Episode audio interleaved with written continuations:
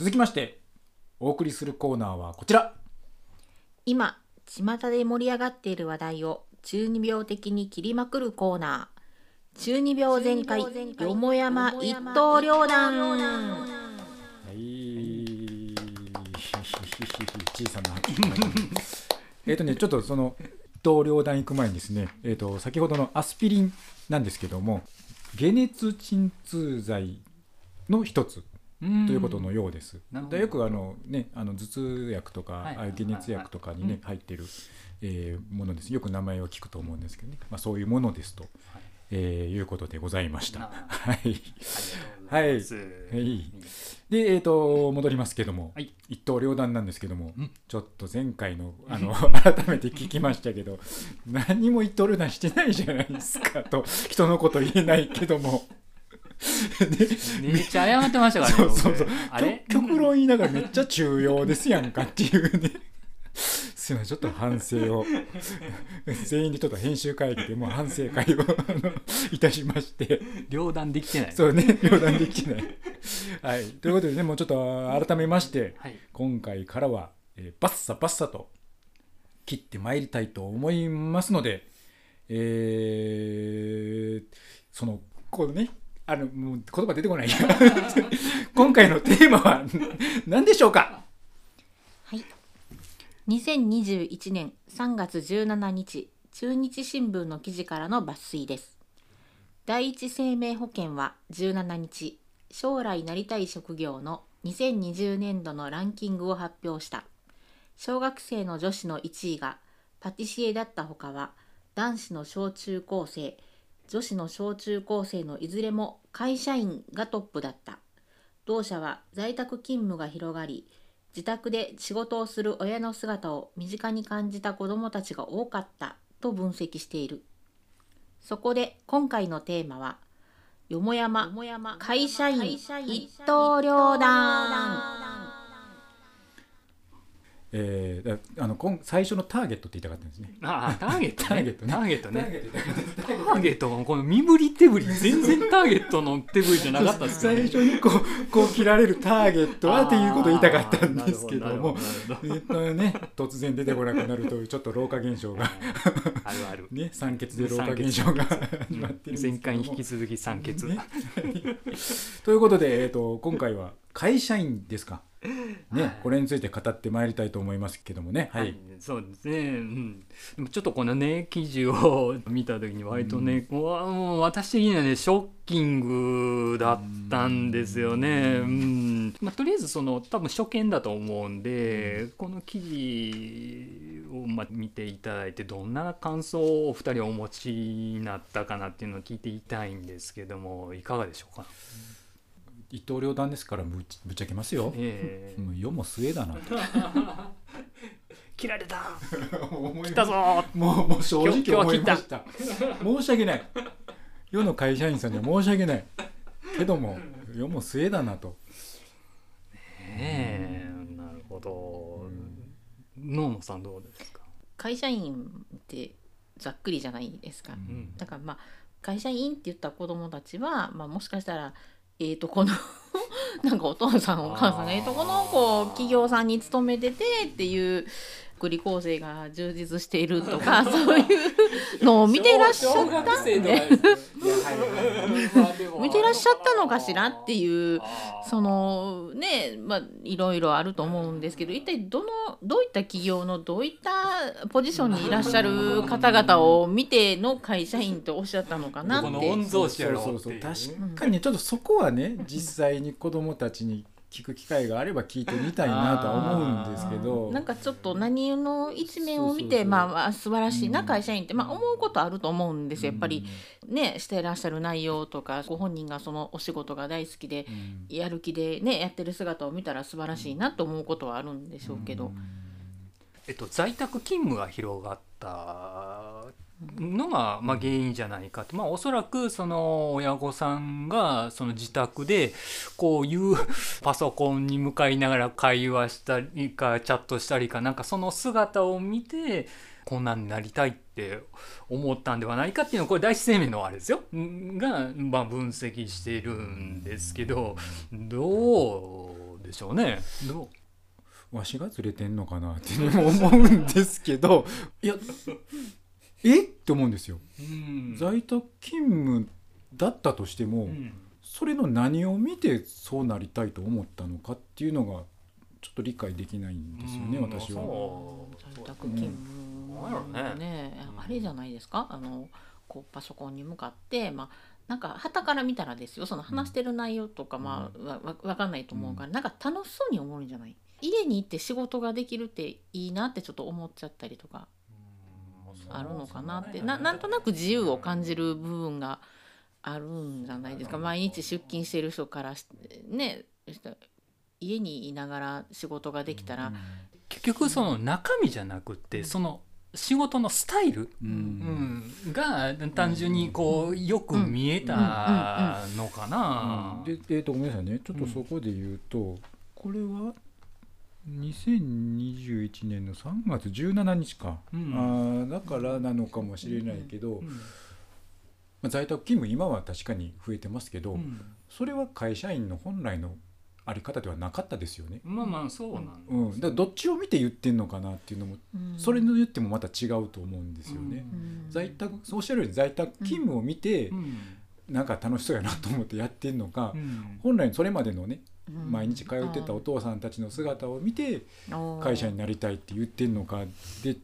もうちょっと違うよね。まあ違う、うん、のもあったんでちょっとこの今日付を見たんですけどいつ統計取ったんかなっていうなんでしょうね。もう男の子って昔消防士さんとかいちいだったんじゃないですか。いやね多かったね。そうそうそうパイロットとかね、そうそうそう、うん、とかねサッカー選手とか、そうそうそう昔だった野球選手とかかな、うん、電車の車掌さんとか、ね、ああそうやね、うん、そういうのもあったね。まあ、ちなみに小学校の男子のにいが YouTuber なんですよ、うん、でさんいはサッカー選手。やっぱわしがずれてんのかな、わしなんけな。そうですね、サッカー選手とか野球選手っていうのも多かった。なんか昔はどっちかって言ったら、まあ、自分がヒーローになれるような職業であったりとか、まあ、こう生き生き活躍できる場所を求めてる感はあったけど、にい YouTuber っていうのを聞くと、なんか楽して稼げんなっていうところに行っちゃったのかって。そう、そうなんです。あのー、これがね、もし在宅勤務をしてる姿を見て会社員って言ってるんなら、それ見て楽して生きていけるんならそれがいいかなって思っていたらさらにちょっと問題やなっていうのもね、うん、あとねその、うん、なんていうかここには書いてないんですけど、うん、一番ねまともだと思ったのが、うん、小学生のね女の子なんですよ、うん、これいちいパティシエになってるじゃないですか、うんうん、にいがね教師なんですよ、うんうん、でさんいがね幼稚園の先生とか保育士さんですよ。これ、まあ、昔、昔とそんな変わらないんですよね、うん、だからなんか小学校の女の子はやっぱり夢見る、うん、少女ですよ、うん、そうそうですね。 そ, それがそのままこうなりたい職業になってるんで、うんうん、これ見てあちょっとホッとしたんですけど、うん、それ以外はおいおい知り合いのねお子さんとかといろいろ話す機会もあるんですけども、往々にして面倒くさがりですよ子供が子供があ子供がね、うん、だからもう楽してめんどくさいことしたくない、もう楽して生きていきたいっていう話をよく聞くのでね、うん、そうすると会社員も、まあ、在宅にしろあの通ってるにしろ食べさせてもらってるわけじゃないですか。もう言うたら会社にね、私ぶっちゃけて言うと会社員になったことないんですよ、うん、正式には。だからちょっと油断するともう食えないですよ、世界ですよ、うん、それに比べるとまあまあ上がり下がりはあったにせよ安定してご飯が食べさせていただけるわけじゃないですか、うん、っていうのを見て言ってるのかなっていうのはね、うん、親御さんがねお話聞いてると進路の話とかも聞いてるとね、うん、やっぱり安定志向ですよ。もう落ちてもいいからそこ上目指せみたいなお母さんそういないですよ。やっぱり受験の話とかね聞いてると、うん、そうすると子供もどこまで分かっているかは別として感覚としてそういうものになってしまうんじゃないかななんてねね、とは言ってもね、その、まあ、こう夢見る子どもたちには申し訳ないんだけども、やっぱ会社員ってもう本当社畜って言われてる時代ですわ。たかだか在宅でやっても社畜は社畜やでと、まあ、そんな時代ですよ。じゃあこれを本当に会社員が子どもが夢を描けるような会社員、多分ね、あの高度経済成長時代の会社員やった人たちっていうのは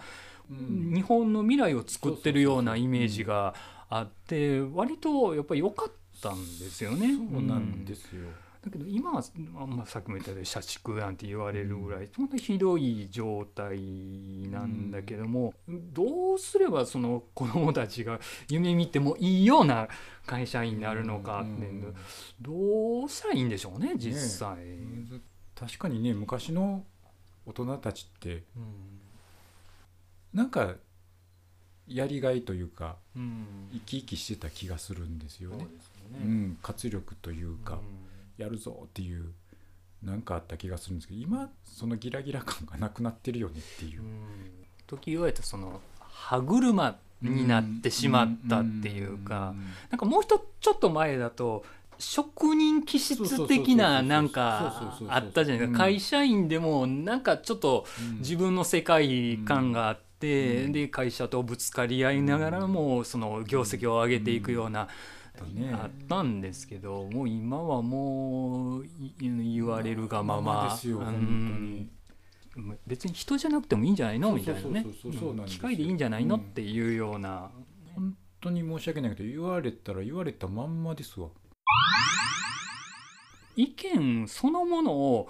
言えなくなってしまう人間がどんどん作られてきてるんではないかっていうところを考えると、どうしても教育に視点がいってしまうんですよね。個性個性とかって言われるようなあれになってきても、全く自分の意見を言えない、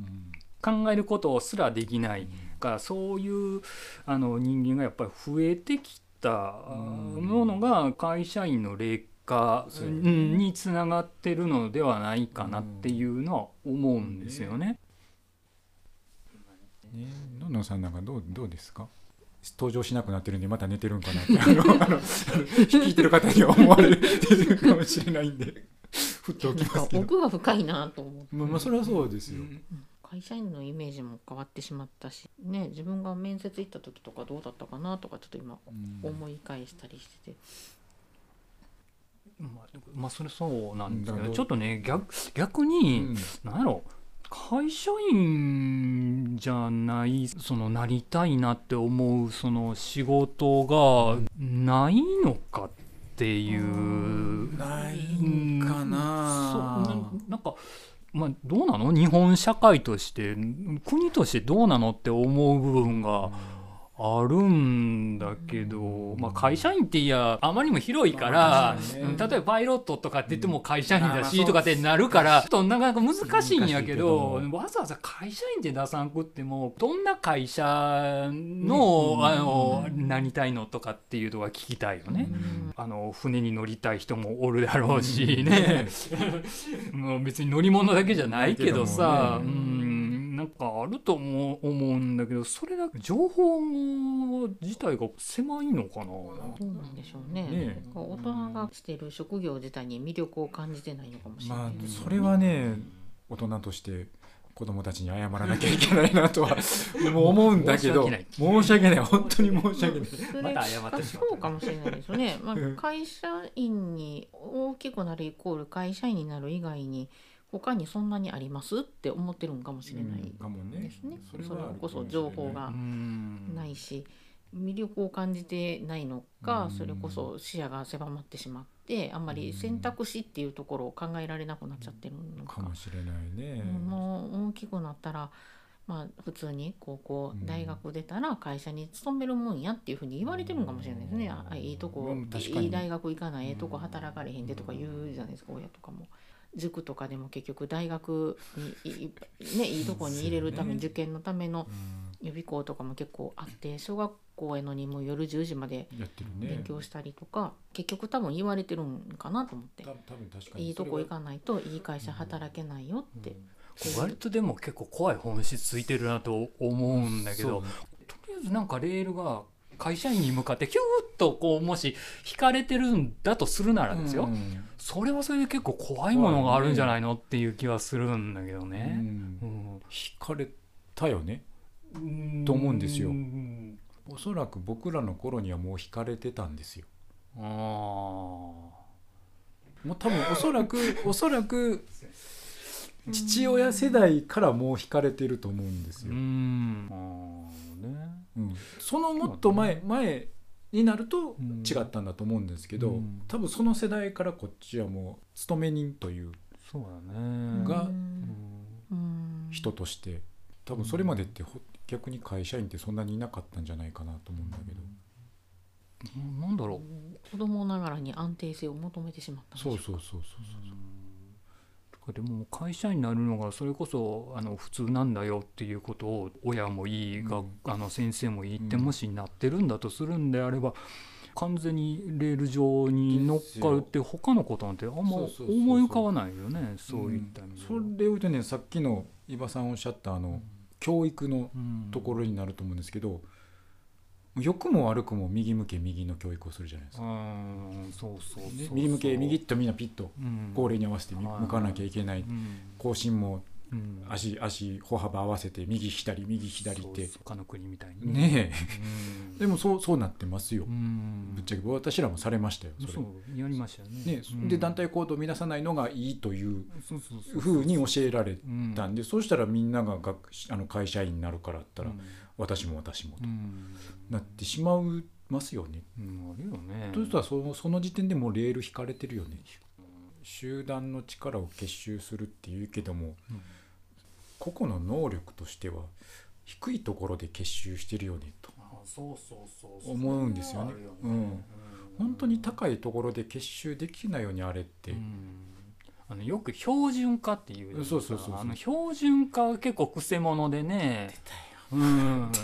一見なんか正しいかのように思うんだけど、うんうん、あれだからかなり低いレベルのところでみんなが出ないように最低限これは や, やっときましょうの部分で合わせるでしょ、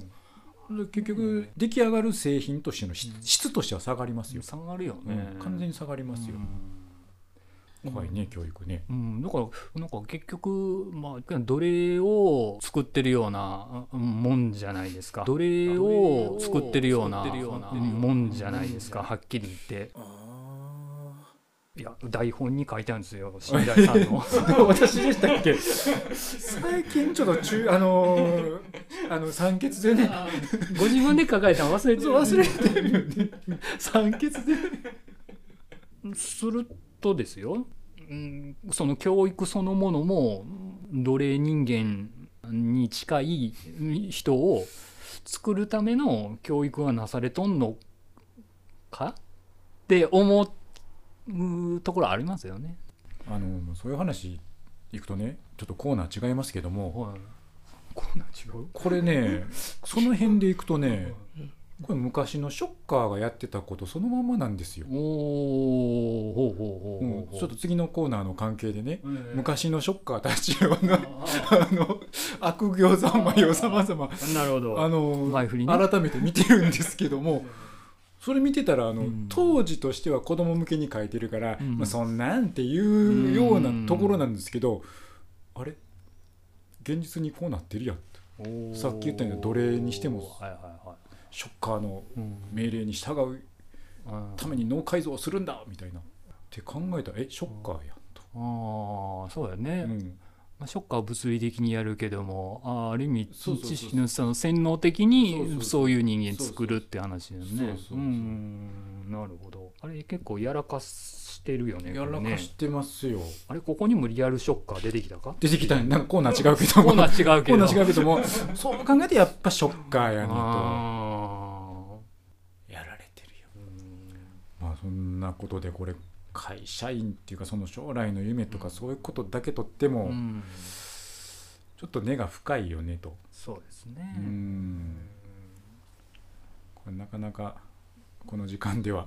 語り尽くせない。そうですね。まあ本当ですね。ええ、まあとは言いましてもそろそろお時間でございます。大幅オーバーでございます。大幅オーバーです。またこの続きは改めてということで、